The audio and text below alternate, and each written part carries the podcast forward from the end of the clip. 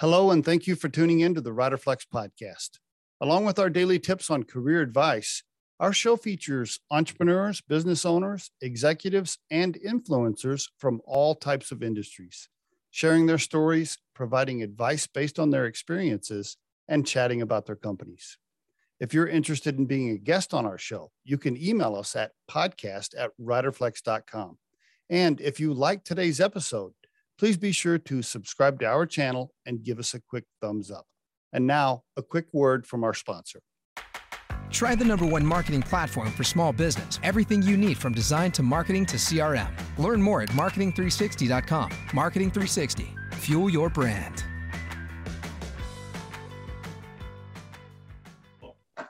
So yeah, so I uh, I like to share with people, Steve, that I was born in Haiti, and okay. uh, that was more than 52 years ago. And around the time I was uh, six, seven months old, my parents moved to uh, New York. Okay. And uh, lived in New York till I was 10. And my father, who's a physician, decided that he wanted to move his family somewhere completely opposite of New York. So he moved his family to all places, Lima, Ohio. Now, if you've never heard of Lima, Ohio, you should know that the center of the universe revolves around Lima. uh, everything. Like you, you have no idea, but maybe you will moving forward. That uh, a, a lot of interactions, a lot of things, and things that you never thought of, from science to sports and everything else connected to Lima. How about that? Wow. And the best fast food hamburger in the entire world. Kewpee hamburgers. You can look it up. Your listeners, I hope they can look it up, but people come far and wide to have a Kewpee hamburger. Kewpee, Kewpee, Cupid, not Cupid, but Kewpee. Not Cupid, Kewpee, K E W P E E apostrophe S. Kewpee's hamburger. Is there only one uh, location or do they have several? So they have three. And the story goes that uh, back in the day, there used to be a chain throughout the Midwest, and that chain kind of fell apart. And what what was left was these three core, uh, two or three core restaurants, and they had their own they had their own uh, farm that they raise their own cows on. They don't have that anymore, but oh, okay. uh, so lo- local local celebrities, celebrities that were born in the area and moved away, uh, everybody from politicians uh, uh, um, in the past years. They, whenever they're in the area, they all stop at a Kewpee hamburger restaurant. As a matter of fact, about that, the uh, legend has it that Dave Thomas of Wendy's, he did an internship uh, or sabbatical or something spent some time there researching restaurants. And from his time at Kewpee's, he he came up with the idea from Wendy's. So if you go to really? Kewpee's, a lot of things will look familiar to you from the shape of the hamburgers to the chili to other things. So interesting, yeah. interesting. Lima, Ohio, my friend. Why did your and, dad uh, pick that? Did he get a, a residency there, or did he open up? Was he like a family doctor at a clinic, or what was he? Uh, my father is a psychiatrist. I see. And yeah, and so I when he decided to leave, I guess a few places uh, tried recruiting him, and he chose Lima because it was the antithesis of New York, which it true it truly is. You were 10 wonderful people there, great place, great place to live, super fond memories. Met my wife there. Uh, she's still around. You know, we've known each other since we were kids. And uh, so yeah, a lot of my friends married, are still. You've been married for 30, 30 something years. No, actually, we've been married for 15 years. Okay. Uh, but uh, we've been together longer than that. Yeah. Oh, you guys went to high school together, same class? Uh, she uh, was two years behind me. Two years behind you. Okay, very good. All right, and then uh, uh, brothers, sisters, by the way, siblings. Yeah, I've got. Um, I'm the oldest of three. My okay. both my siblings are attorneys. My uh, sister is an attorney. Uh, I probably shouldn't say with who, okay. but she's with a, uh, a very well known insurance firm in New York. Okay. And my brother is in Chicago, and he is with a law firm in downtown Chicago. No law school for you though, huh? You're like, nah, I don't want. I'm, no. No, no, that's not. That's not my. That's not my thing. Not were you thing. the Were you the good kid? Were you the rebel? Where Where were you in the mix? Oh, so um, I don't. I I think people would describe me in many ways, but good would not be one of the descriptions at all. Uh, I will say that my parents were blessed after me to have an amazing daughter who she did her homework twice, never went out. Uh, she really good kid, and uh, my my brother, who you know, the youngest of three, he he was pretty good too, popular um, on the homecoming court, all that, all that good stuff. So uh, they made up for me not being good. So Did you ever get in trouble? Any serious trouble? Had to uh, call dad from the police station, the sheriff's office call? Anything? Anything interesting? Well, I I uh I will say this, Steve. I'm 52 years old. So growing up, uh my I, I you know, let's just say my parents on more than one occasion had to uh pull the drawer out and get bail money for their son to to, you know, come That's home. where you. That's where you sharpened your people skills, communication Yeah. skills. So you know there's cell phones now. It's been so long, knock on wood. I don't know. Are there still phones in jails? I guess there have to be, right? Yeah, I or does everybody have a cell phone? Uh, You you're just has to borrow a cell Oh, or you it's used to pretty just- But you got into the University of Cincinnati, so you went to college. Yeah, so uh 1987 freshman year. And uh yeah, great place. Um enjoyed it a lot and uh been here in Cincinnati ever since. So we're 35 years in, right? Uh live here in uh the community of Anderson. Uh three kids along with my wife and uh, having a great time. Yeah. How old? Are, how old are the kids? 21, 13 and 11. Ooh, 21 Yeah. to 30, 30, 21 to 13. What happened? What, what was the deal there? Well, um, so we've been married for 15 years. So my my wonderful, beautiful wife, uh, always when we were growing up, she always wanted to uh, start a family with uh, um, uh, adopting a kid. And so she ended up doing that before we got married. So that kind of took a lot of our focus uh, when we were younger. So uh, she took, uh, she, she uh, uh, became a foster care parent as as a, a single parent really? and adopted our son when he was about two months old.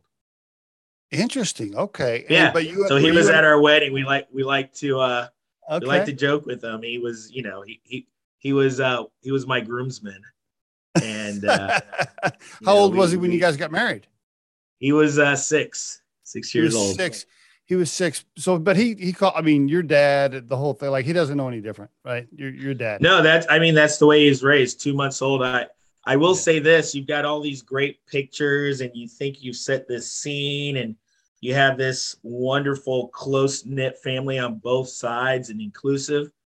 And uh, he says he doesn't remember a darn thing.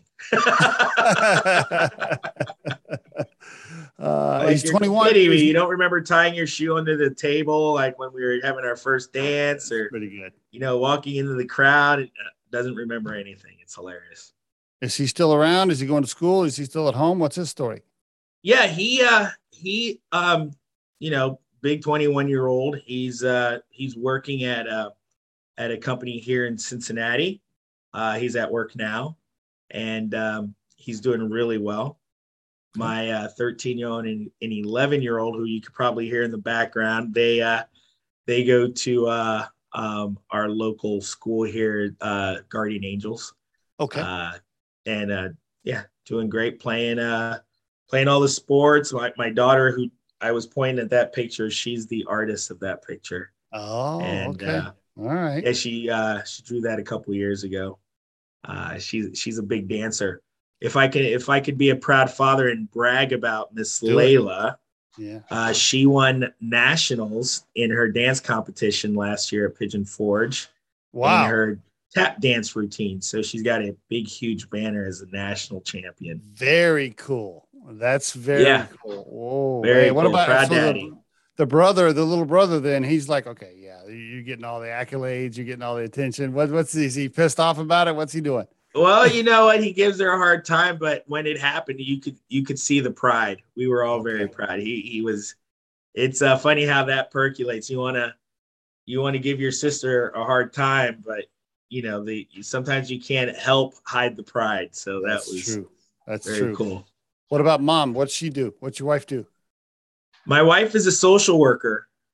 Okay. Uh, yeah, she works at the world-renowned Children's Hospital, Cincinnati oh. Children's Hospital. Okay. Here in Cincinnati, for you and your uh, listeners, Steve, if you've never heard of it before, it is continually ranked one, two, three in the world for mm. uh, all the services that they provide, mm. and people come from all over the world. I mean, wow. it's uh, I believe uh, L.A. and Boston and uh, Pittsburgh and and Cincinnati. They're all there, and they switch back and forth all the time. So she's so uh, she's a very loving, patient person. So you say she's laughing in the background. yes, Steve, she is so loving and very patient. I'm lucky. I'm lucky to be her husband. I'm so I'm grateful that she chose me. Man, you're gonna score. You guys scored a bunch of major points right there. That's good. uh, okay, so coming out of school, did you know what you wanted to do? Did like did you have a plan? Walk me into your early career. So Steve, um, 52 years old. I don't know if I, I, I still don't know what I want to do. right. But, uh, yeah, I, uh, I, I'll tell you, I was fortunate enough one day to start working for a buddy whose family was in furniture retail. And coming out of college, all he wanted to do was own his own furniture store. Mm. And uh, after he graduated, he's a couple years older than me. After he graduated, his his uh, uh, parents helped him get a store, and he was super successful and had ended up having a chain here in Cincinnati called the Rose Show Place that was here for several years. Hmm. Um, but during that time, uh, I came on board and started working for him. And my friend, with my father being a psychiatrist, uh, my I my mind just blew because sales I never realized how how uh, you know connected it was with human behavior, mm. understanding, mm. recognizing tells, right, mm-hmm. and everything else. And I I mean I was just fascinated. I mean I couldn't wait to get to work. It was so much fun. Um, and I usually share with people that that's kind of how it works. I didn't realize it then, but those that have a passion for sales, business development, they don't usually know that at first. You know, I and then I tell everybody, you never hear in the sixth grade somebody telling you how they aspire to be a salesperson, right? I've never heard it. I've never heard it at any any That's sixth good. grade career fair. Right. So that uh that this the sales bug got into me, and then um sometime after I got the opportunity to work uh, at General Electric. So I was a little bit older after several years of working with my friend. Um, started spreading my my wings, and uh, one day my my boss tapped my shoulder and, told me that I was doing unbelievable things. I didn't realize it, right? I was just so focused on what I was doing and closing deals, uh, getting work done, and uh, you know, one one particular instance was uh, our first day on the floor after we had training. It was like a month training, month long training before they they uh, set us out on the sales floor, and uh, they rewarded us with these sales leads, and it was just one sheet with with a uh, list names. of uh, names and contacts on there, companies. These were all Fortune 500 companies, and um, three months later they called us all up to get a whole other set of leads. And when I went up, my my boss looked at me and he said, "You've been calling the same lead sheet since the first day." And I'm like, yeah, I just, that's all I do every day, all day. And he said, do you know, like everybody else has had like 10 or 20 sheets, lead sheets. I'm like, oh, really? Like, yeah. And, and he, he was like, you know, you're, you're going to, you're going to do good things, great things here at, at GE. And, um, you know, I was number one or two every 30 day, 90 day cycle there. Nice. And uh, this is really the turning point in my life, really, is when he came to me and said the only thing I was missing in my background was uh, a better understanding of business. And okay. he rec- and then he recommended that I get my MBA. I see. Okay, that's where that yeah. So, right. Uh, right. yeah. So from there, got my MBA and and I was off pretty much. And uh, uh, shortly thereafter, I I had an opportunity to to come on board with an up and coming company because the internet was a big thing right. and they were they were posting jobs on the internet that was yeah. crazy wow. there was like yeah. this little there there was a company called monster doing it but not everybody uh, really like kind of knew but mm-hmm. uh but i started working for career builder uh uh shortly thereafter and uh i've been in the human capital space ever since ever since then yes he worked for career builder then went on to work for Monster for for six years, almost six years. Um, so then at some point, did you say, I, I want to do my own thing? This has been a great ride. I want to be an entrepreneur. Walk us into the transition there from Monster into kind of your own own business. Go ahead. Yeah. So, uh, you know, it's uh, again, sales is so is so amazing. I'm so grateful to kind of have discovered that. You know, there's ups and downs, but it brings uh brings a lot of adventures, uh, a lot of opportunities to educate and a lot of sharing. And one of the mm-hmm. things that I did at Career Builder that I thought, you know, companies should know because, uh, uh, and actually, I, will I'll give a lot of credit to General Electric too, because Jack Welch at the time, who was one of the greatest CEOs and very revered CEO at the time. He mm. re he all he talked about was diversity and how the success behind GE was global diversity. Mm. And I embraced that, especially with my background. And when I went into these companies and I'd have these conversations with these HR leaders and talent acquisition leaders, I always made sure to speak of diversity and recruiting for diversity. Mm. And uh, my manager took uh, took notice of it, and I started being kind of like the go-to person. I was the I was a diversity lead for the region of okay. our office, so that covered uh, several states. Gotcha. So I started even talking and going to more organizations, actually even some government, um, some state and local government as well. And when I was at Monster, continuing with that, I, I connected with uh, the, the CEO of an organization called Professional Diversity Network. I see. All right. And it was that was very entrepreneurial as well. The roots there uh, start with uh, an organization called iHispano, which was a professional networking platform for Hispanics. Uh, uh, from all industries. And this was even before LinkedIn, which some people I shared that with and they roll their eyes. But truly, there was something there before. It didn't look, didn't necessarily look like LinkedIn looks like today, but mm-hmm. it was somewhere where professionals, his, uh, Hispanic professionals, can could go and connect with each other, really share some experiences, and uh, go from there. So they leveraged that to attract potential candidates to companies seeking diversity and mm, mm. Uh, specifically Hispanic professionals. And then from there, they they grew to additional affinities and they called it Professional Diversity Network. So I was uh, very connected to the CEO at the time with with uh, with my conversations with companies on how they could leverage uh, different platforms and resources to assist with their mm-hmm. diversity recruiting. And uh, one day we talked to each other. It made sense to just hop hop on over there. and uh, so continued my career there. And then I did a, a, a short stint with uh, Salesforce Implementation Company. Mm, I saw that. Which, uh, yeah, so which was very interesting. So um, the uh,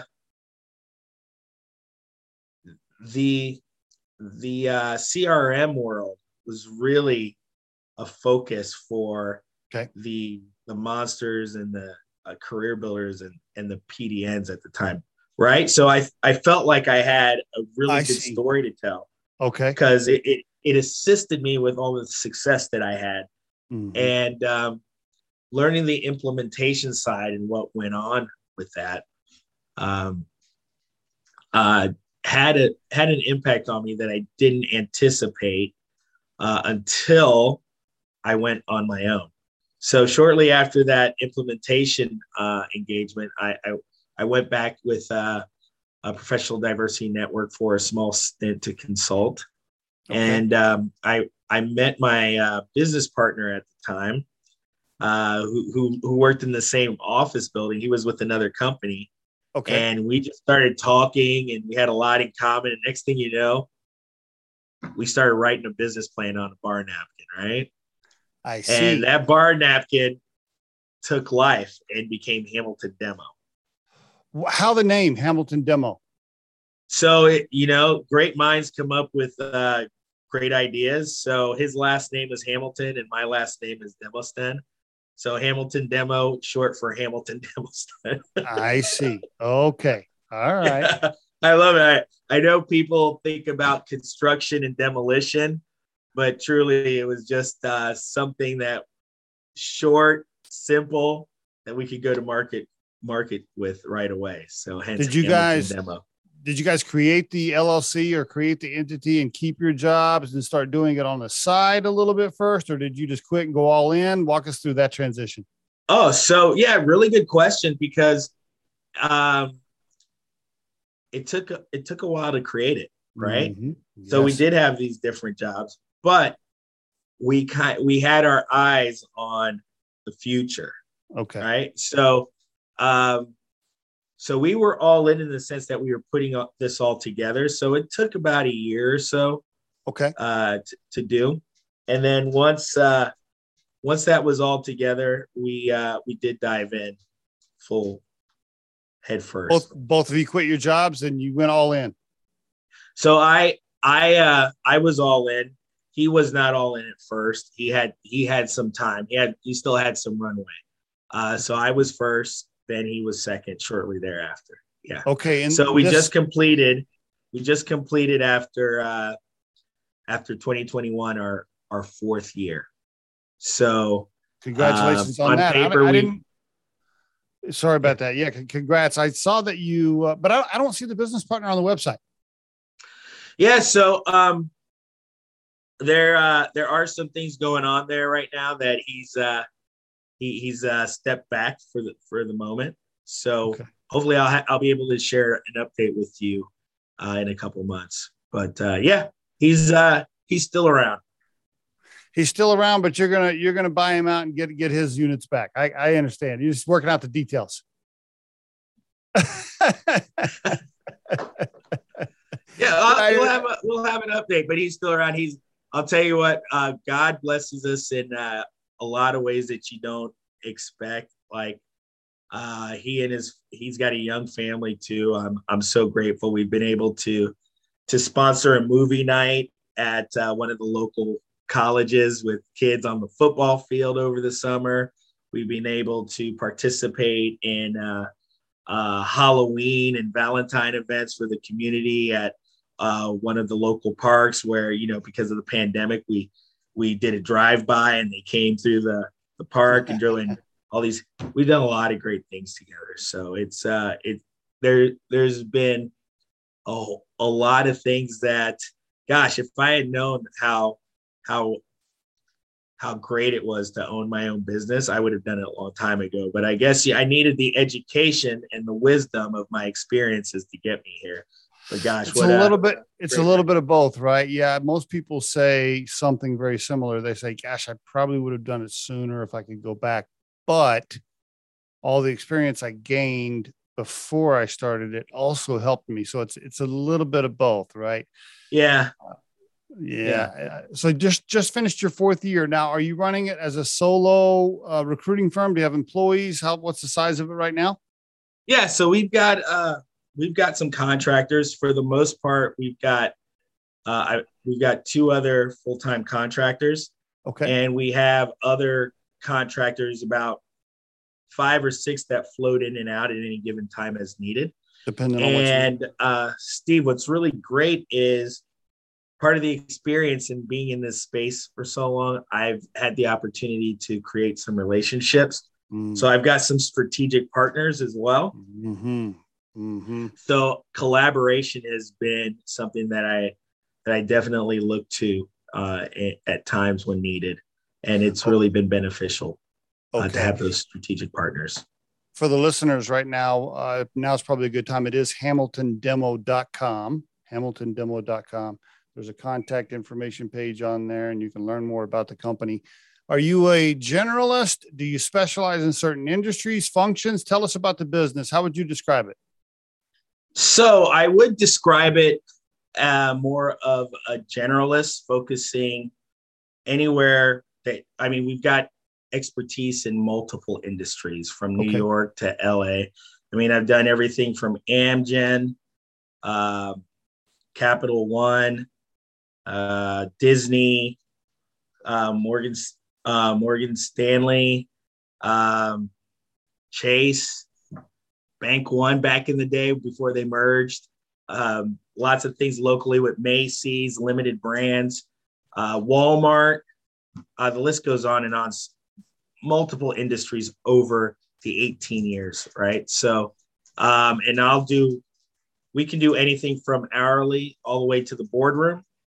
I like to sh- I like to say. So we we focus more on placement, but we also do uh, project work. Okay. And um, when you say when you say project work, do you mean do you mean you you provide contractors for for temp assignments, or what do you mean?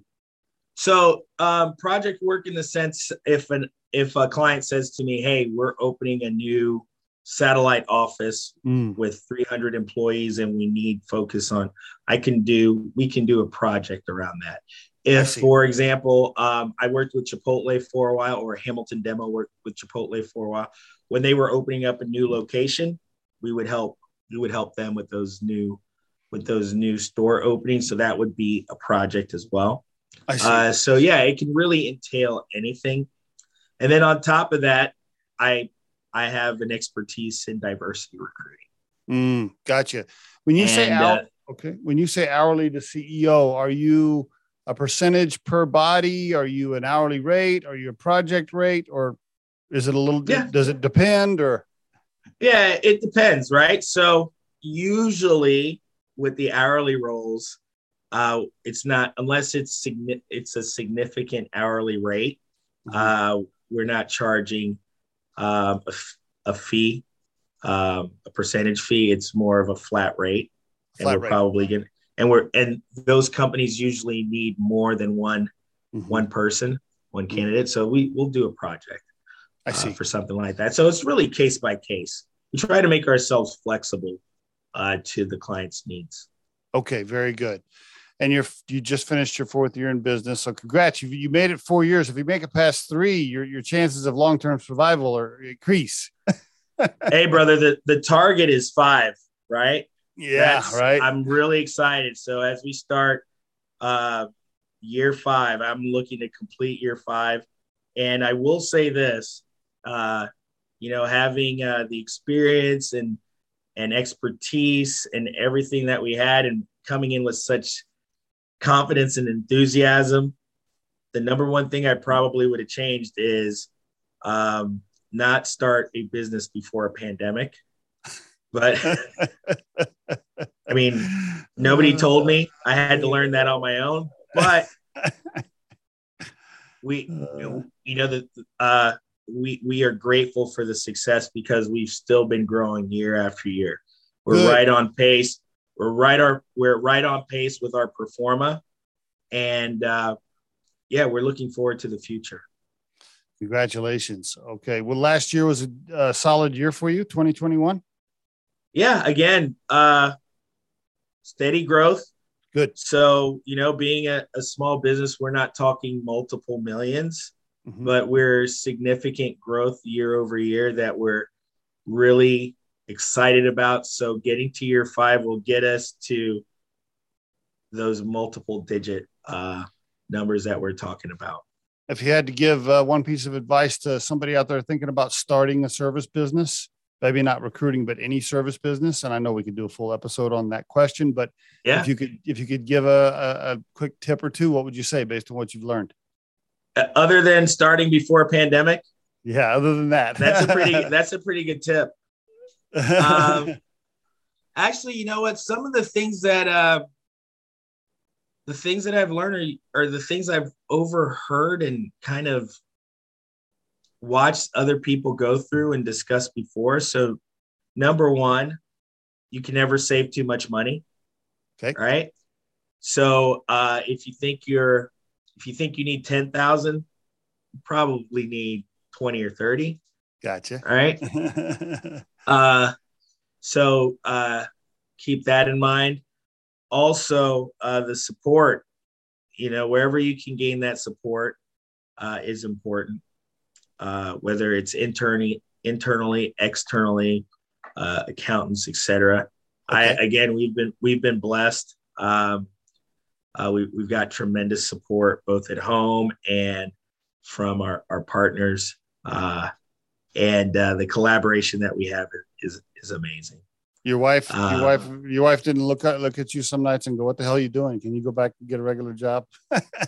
yeah, you know, maybe she did, maybe she didn't.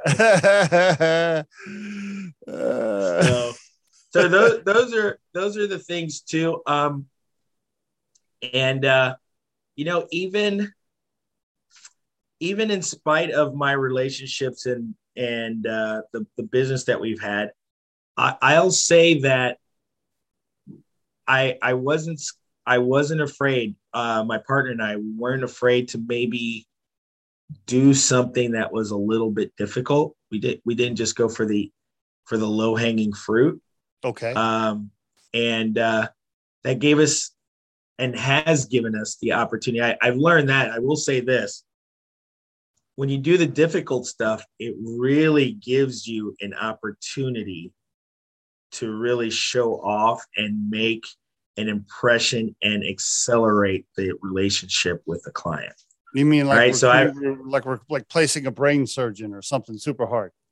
yeah, well, you know, there's uh there have been opportunities where it would have probably been easier to do something easy and then get get a win and they'll call us if they need us. But mm-hmm. you know that it came it, it comes hey we we're having a hard time we've been trying to place this uh place somebody in this role for six months and we can't do it we've been trying to place this person actually last year we had a role where this company based out in phoenix they've been trying to place the guy place somebody in there for over a year weren't able to do it mm. and uh, we we actually found the individual within two to three weeks of taking on the req. Nice. And th- that was over July, and some things happened. He had his first, he had his start date in October. But from that, we are now in a position to gain a longer lasting relationship and do a lot more with some consistent business. And this is with a very well known brand that we're super excited about. Mm, that's, uh, that's and fantastic. Yeah. So I, I will say that don't be afraid. Um, don't abandon all the things you know uh, to make yourself successful and have a successful engagement. Don't do that. But if you could take on that role and set the right expectations and you know fulfill what what's needed, I think you'll find that the rewards can will, will be higher. What do they say that low risk, low return, high risk, mm-hmm. high high return? So de- definitely, I, I would say that's something that you should consider. If you were to give one piece of advice to hiring managers, because you work with hiring managers all the time, right? If you could give one, maybe two pieces of advice to a hiring manager right now today in this market? And by the way, we're recording this on February 9th, 2022. What would you tell them? What would you what would you tell your audience? Uh, Steve, that is a great question. And I've actually been having this conversation more and more. When I look at the wins versus the non-wins, and I won't mm-hmm. call them losses. I, I will truly call them the non-wins. Okay. And there's some similarities. Uh, when when you're in a remote state or um, remote office or separated from the hiring manager and their team, they don't see all the work you're doing. That's right. Right. So when you say, okay, it's been three days, and we've already worked and there's there's some cost to that or there's time associated. They may say there but you can see in their in their eyes on the zoom call or hear it in their voice it's like sure sure there is right? Um and i will say that the turnaround from the feedback is not is not optimal right? So when you look at the wins some of the consistent things are consistent feedback you know being able to contact and really have some interaction through the process with the hiring manager and recruiters and uh, being able to to help facilitate and coach the candidate through that process with their help. So I, I will say if you're not ready both mind and spirit and time to give to whatever resource, uh, firm, recruiter, etc. You should really take that into consideration because I know in this time we're being everybody's being asked to do more with less. Uh, but this is this is one area that if you if you let candidates sit around for a week, two weeks, three weeks without that feedback, if you mm-hmm. let um, a recruiter, an outside recruiter, sit around for one, two, three weeks without feedback or interaction or next steps, uh, you're really decreasing the opportunity for success. Wonderful advice, my friend. And Evan, we could just dive in on that. I could just go off on that topic for yeah. That's a longer that's a longer an, conversation, an right? It I mean, really gosh. I mean, great advice. I mean, the times I've had with uh, with these hiring managers, some will give me, I've got them on the phone for an hour that we're talking like every, we're, we're creating bullets and then some you don't have that opportunity. So yeah, it's, uh, it's amazing. I want to emphasize and and uh, point out a couple of things here on your your speech around that, and that for the listeners, especially if you're a hiring manager and you're listening to this episode, speed and feedback those two words move quickly uh, to get to, to get the talent processed speed and give the recruiter the vendor your resource the thing you're paying for give them good communication and feedback. Just like evan said I, that is probably those are those are two of the biggest pet peeves for us here at riderflex right as a yeah it's like i love it when the client's like we're going to pass on Mary. Okay, well, why? what? Can you give me some feedback? Yeah, we just didn't like Mary. Okay, well, that doesn't tell me anything, and that doesn't help me pick the next finalist to put in front of you, right? So yeah, you gotta, as a hiring manager, just give feedback to your resource. It will help them and move quickly. We, again, we could go on and on about that topic, but I just yeah. want to emphasize everything you just. I'm just repeating what you said, basically. Yeah, no, yeah, I, you know, you you you said it very succinctly, and uh, if we can have a little bit more fun in the spirit of being in the, um, the days leading up to the Super Bowl, so you can see my shirt. Got it. I, I would I would tell your listeners too, as an example, if you're uh, if you're in a college and you're an, uh, a coach on a team and you're looking for that five star athlete to join your team, uh, the longer you wait mm. to interact with that player and his parents, his or her parents. That's right. Uh, without without that communication, the less likely you are to have that talent join your team, right? Mm-hmm. And and somebody else, if you don't do it, somebody else will do it. They'll they'll get That's there. right. That's right. How about this one? One or two quick bullet points for the candidates based on everything you're seeing right now with regards to their interviewing skills or their approach. Oh, that's I a know- whole other show, Steve. I know that. I know we could do a Whole we could do a whole other show, around it. yeah, that's a whole other show. So, um, really quick, uh, be open, right? So, all the things that are going on in the world, companies are going through that too, right? People are being asked to do more with less. Uh, so, you know, getting hired within three or four days is is something from the past, right? Getting hired you get contacted on the Monday and then you have your start date two and a half, three weeks later. That's something of the past. It's not happening now uh, because you know there aren't as many people being able to do all the jobs. We got to do more with less. So uh, have a little patience, be flexible, Mm. and also for those who one of the things i'm hearing from a lot of candidates is that they're understanding that they hold the cards now which Mhm. they do Mhm. and they're being a little bit more forceful in in their demands and their requirements for what they want for the future that is great uh i i don't think anyone really would want to take away uh, any of those things from from a candidate uh, and having a really good place to land.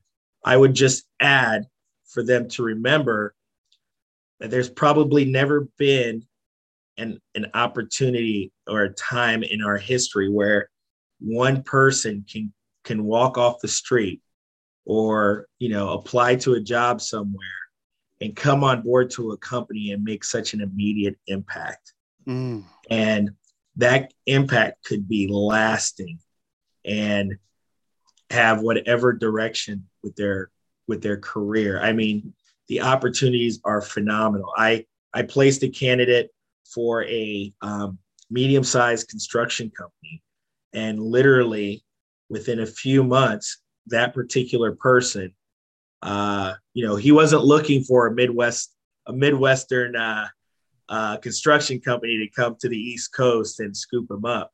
But he took a chance, and let me tell you, he they have an opportunity to increase their revenue by tenfold within the next three to five years Mm. because of the synergies and the impact that this individual um, Mm. took a chance on for this organization. So keep that in mind. If you can see yourself growing within a company, uh, the impact that you make can be transforming for that organization. Love it. How about this one, my friend? Diversity and diversity and inclusion, especially since you're an expert, really, uh, at the diversity side. What would you tell a hiring manager with regards to improving that? And again, same thing. I know we could do a whole show on this, but I, let me put it this way: I hear the words a lot, but I'm not sure everybody really understands what it means or what they should tactically do. I think that's really the best way for me to phrase it. I hear them saying it from a strategy perspective. Our strategy is to improve diversity and inclusion. But what does that mean tactically? Like, what are you doing? What tangible things are you doing? Uh, Yeah. So that's the advice I'm looking for you to give the listener is what can they actually do besides say the words?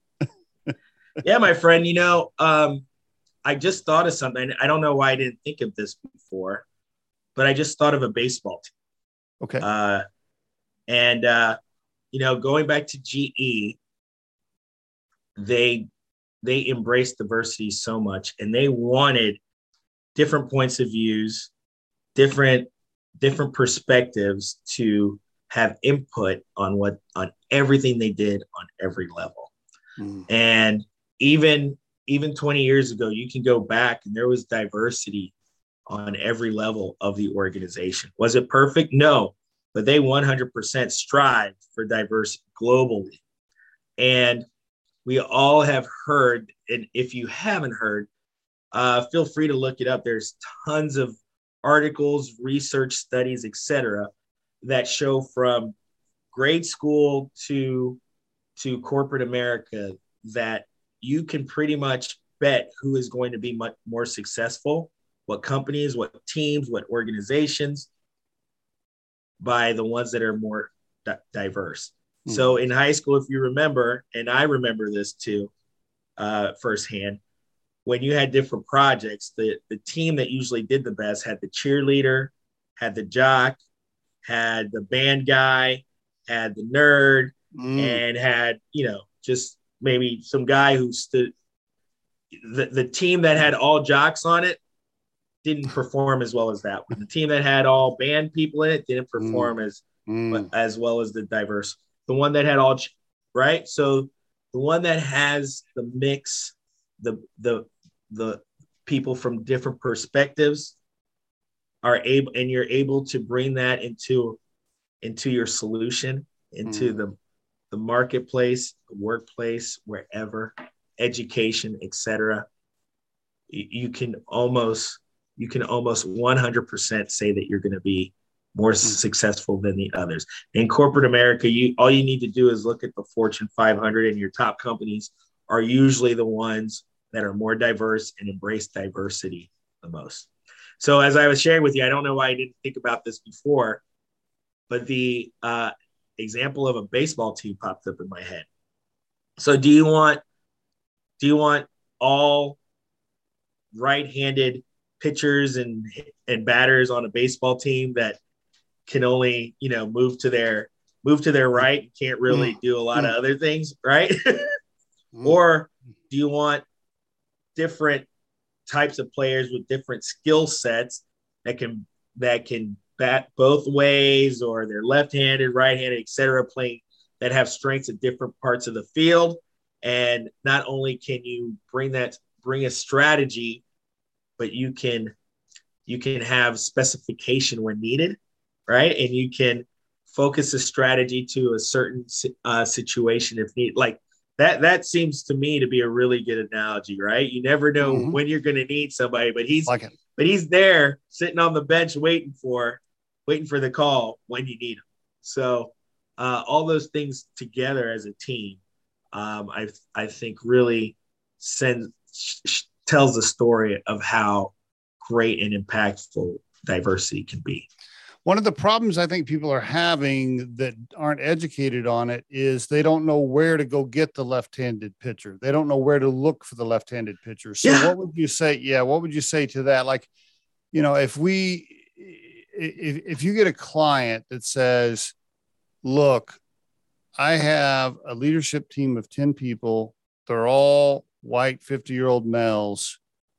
Please find me a, a, Hispanic female and a black male to be on my leadership team. I want you to specifically target those. If you got that call, give the listeners a couple of tips on where to to look specifically besides going on LinkedIn and just skipping past all the white males yeah, yeah. so actually, Steve, you, asked such great questions, but I would say that is a great first step. What you want to do is look for someone like me, right? Yeah. A firm or a company like me, and and be be willing to share. Hey, we don't know we don't know what we're doing when it comes. We don't know where to look. Yeah, we don't know we don't know how to do it. We don't know where to look. Can you? So, I actually love when that happens because that tells me that they're not far. They're, they're they're not far from success because they they understand and realize whatever they're doing is not working. Mm-hmm. It's not mm-hmm. effective. Mm-hmm. Now, mm-hmm. uh, to their surprise, maybe a bit of a surprise, the leap is not necessarily that far. I hate to simplify it saying you just need to start doing things differently. You need to start looking looking at different places and approaching it in a different way. But truly, that's how it starts. You just analyze what you're doing. And rather than going to LinkedIn and skipping over those that don't have the visual right. uh, diversity that that you seek or that you're relating to what you're um, what you're trying to get, the results you're trying to get there are more resources out there than you can possibly think of.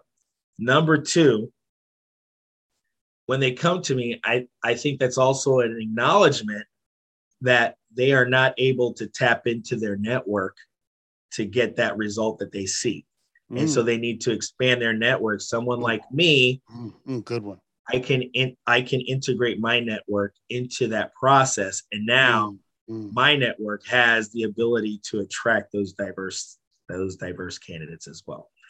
And um, one thing I will say without without sharing the secret sauce, Steve, which I think a lot of times even the best companies forget.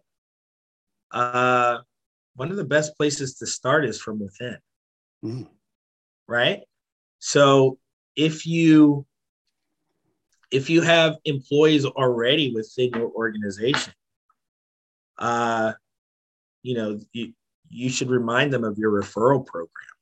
I think we take it I think a lot of companies take it for granted that hey, since they have one, everybody knows. Well, that's not true. Life happens. Work, you know, they're put people totally. putting out, out fires, and what they knew January first, they've forgotten by uh, uh, December thirty first, right? So continue to remind them, and maybe even have a conversation with them because if uh, if they're not willing to tap into their network or refer someone to your company that that's telling in itself right mm-hmm. maybe mm-hmm. mm-hmm.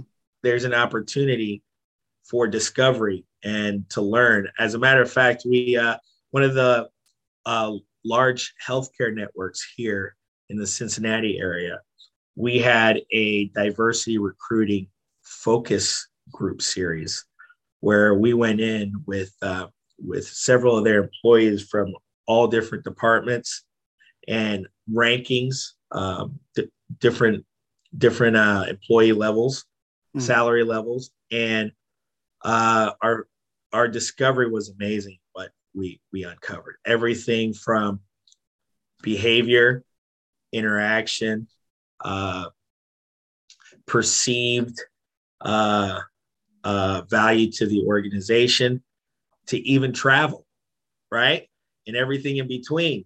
So Mm. through those focus groups uh, that came. These were, and we used the employees' voices as well to communicate to to the organization. And they've started a very robust campaign that's uh, providing some tremendous returns as we speak. So uh, those are those are some simple things. I want to ask you two tougher questions, maybe somewhat outside the lines. Feel free to, to, to pass on them if you want to. But let me ask. Oh, those weren't the tough questions. You got no, tougher no, I got, questions. I, I, got two more, and I know we're bumping up on our on our stop time. Do you have time for two more quick ones? Of course, of course. okay. Company calls you, and they say, "I want a VP of sales," and they say, "I want a." Asian female is their target. Okay. Do you not present the white male candidate that is more qualified than the Asian female to your client because they asked for an Asian female? So,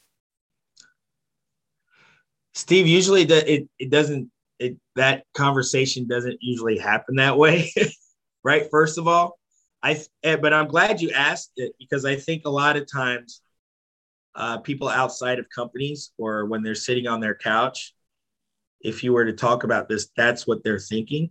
That's right? exactly that's exactly right. Yeah. So how it usually works is uh, you're looking for a role and uh, the company will come to me and they've already they already have a predefined uh, framework of what their diversity needs are, right? So, and that's what they usually uh, present to me. And if and when they don't, that's the first thing I say to them. It's like, okay, well, what's diversity to you?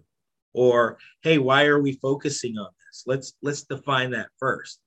So uh, the next step is once I have all that information, then I usually go specifically to those to those pools.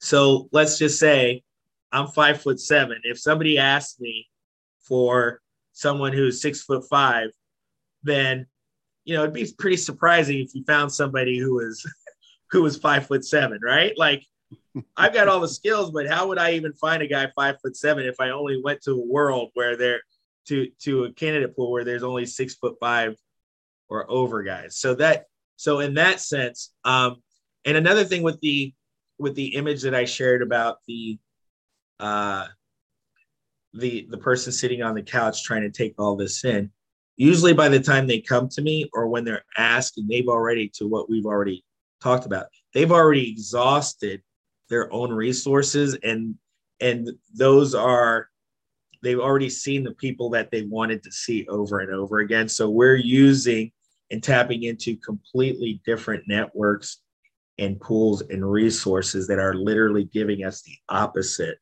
of what they're uh, what they've usually seen. So mm. although it is it is truly that example is a is 100% a possibility um, quite frankly, it, at least in my experience, it doesn't, it hasn't had, it hasn't had the uh, uh, opportunity to happen um, in, in my practice. It's usually not that direct. A really great answer, and I want to emphasize to the listeners, especially yeah, I like the analogy of sitting on the couch and you don't know how it works.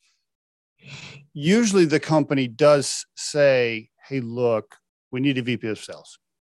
here's our current diversity lineup. This is what we currently look like as a company. Boy, would be nice to have some minority females uh, because we don't have any minority females on our leadership team, as you can see by our uh, diversity chart. Um, that would be great, uh, but I need a good VP of sales. Yeah, so yeah. You, but then, so then you as the recruiter, you're like, okay, I want to look in pools. I want to go to the bars where I know that the Asian females hang out at instead of just go to the biker bars. yeah, my my wife left, so go ahead. I, I like this part. so it forces you to go, oh, they're lacking in minority females. So I am going to look in these other pools aggressively. Doesn't mean I'm not going to present the white male candidate that comes up that's super qualified. Just means I'm aggressively checking these other bars where different people hang out at so I can surface great talent there and present options to the client that might help them with their diversity. Yeah. But I, but I, in fact, same for us at Riderflex, right? I've never had a client say, I've never had a client say, I will not talk to a white male. Yeah. Like they don't yeah, say yeah. it. They don't say it like that. They say, they say, Hey, can you help us with our diversity? Please make sure you're presenting candidates that have a good mix, et cetera, et cetera. It's it's, it's a lot more like that. Yeah.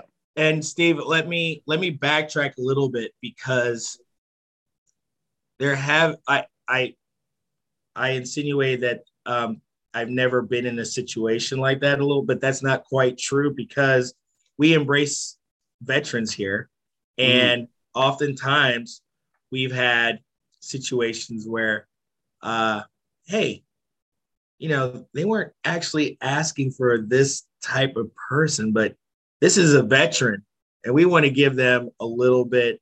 We want to give them a little bit um, more of uh, an opportunity to to market themselves. Let us let's reach out and see what they're all about, right? And they, let's take that and see if they're yeah, let's see if they're if they're a fit. And uh, so in those situations, there have been situations to your point where hey, you know what? We this is a little bit off target, but we love the guy. We're going to hire. Him. Or you know, in, in, this, and you know, there are different nuances and uh, uh, different situations, but um, yeah, it is. Uh, it, it, it is what it is, and you, you you pivot. I will I will say too, with the diversity piece, what I find, and again, I'll I'll I'll go back to the guy on the couch.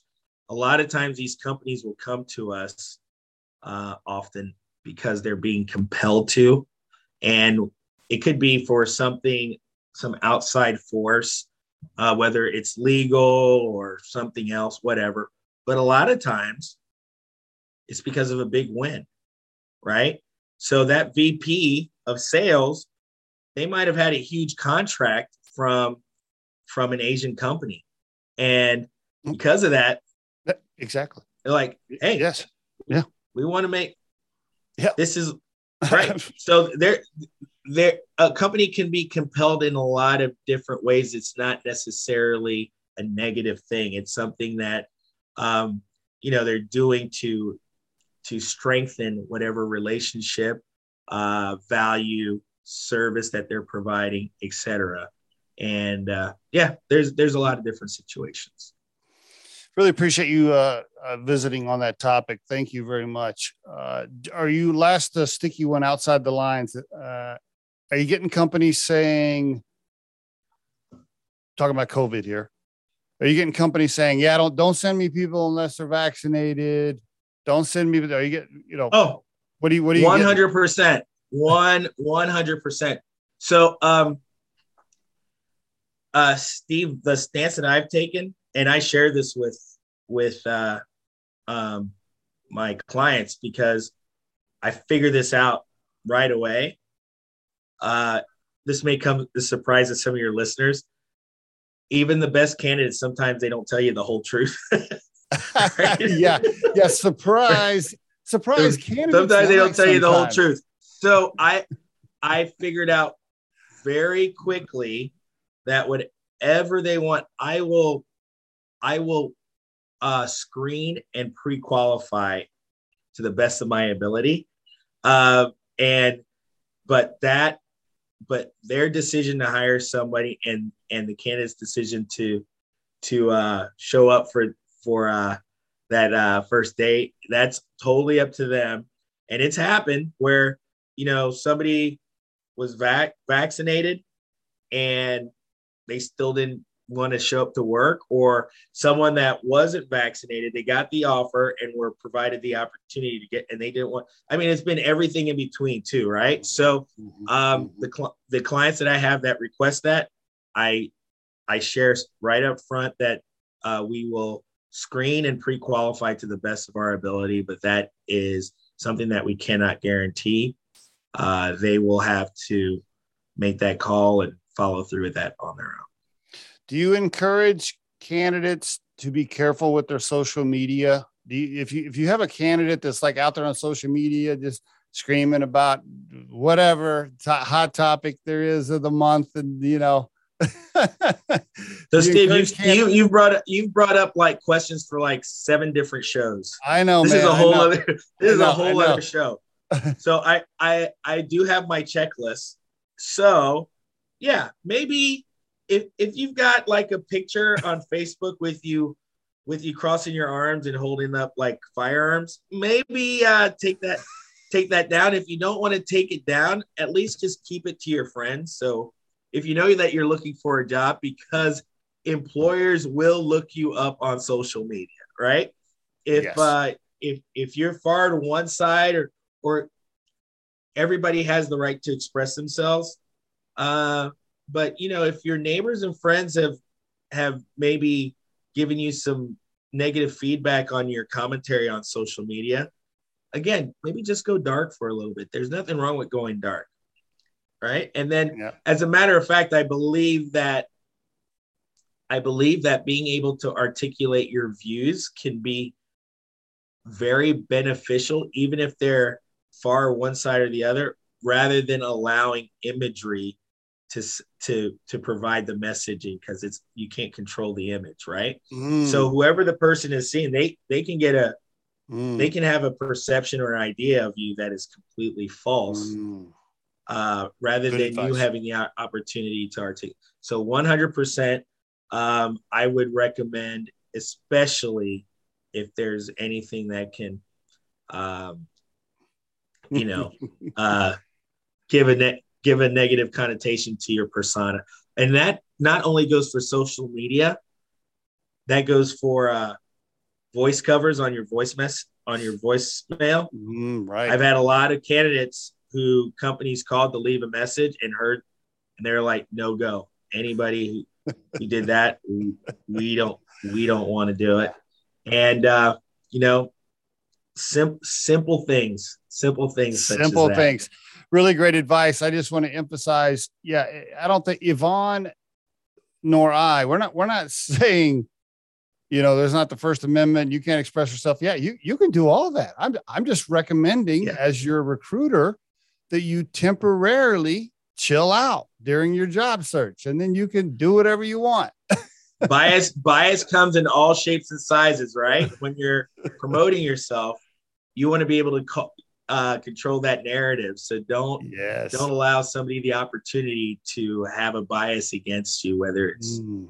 whether it's true or not. So I I definitely definitely think that mindset. Always think like an executive. You know, executives don't uh they control themselves. They they give an image for the most part, not all the time, but for the most part, right? They you know they stand up straight. They always look like they're you know well groomed uh, etc. Uh, got their phone, they answer their phone in a certain way. Hello, this is so and so.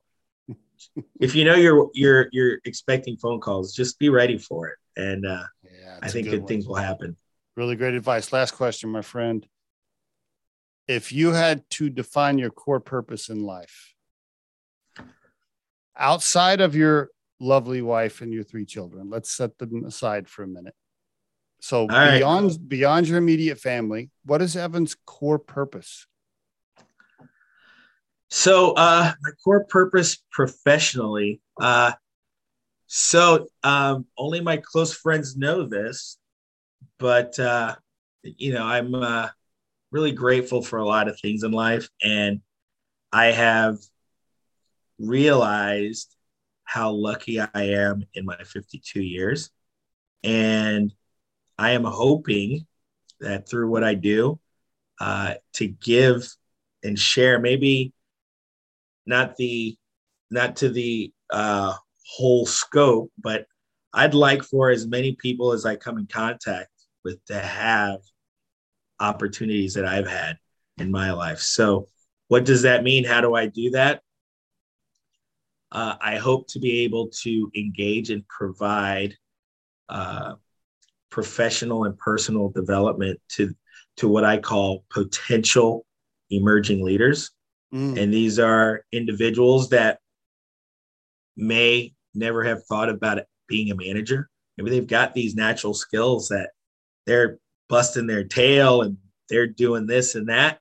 But to get to the next level of supervisor, manager, uh, director, whatever that may be, um, I'm hoping to uh, be able to enhance that for those. Because what are the obstacles? Usually usually it's credentialing right? Education mm-hmm, mm-hmm. and money right? Not everybody has a hundred thousand dollars to to get a bachelor's degree anymore right um, not everybody has uh, the opportunity to leave work for two weeks while they go to a workshop and you know gain the skills that they need and everything else around that. So uh, I'm hoping before it's all said and done that uh, I can I can have uh, some some impact on that. Mate, and I, as I look at you, Steve, I, I think I'm going to reach out to you for help on that too. I think we can we can do some uh, some great things together. Evan, thank you so much for being on the Riderflex podcast and sharing your story. I really appreciate it. Oh, my pleasure.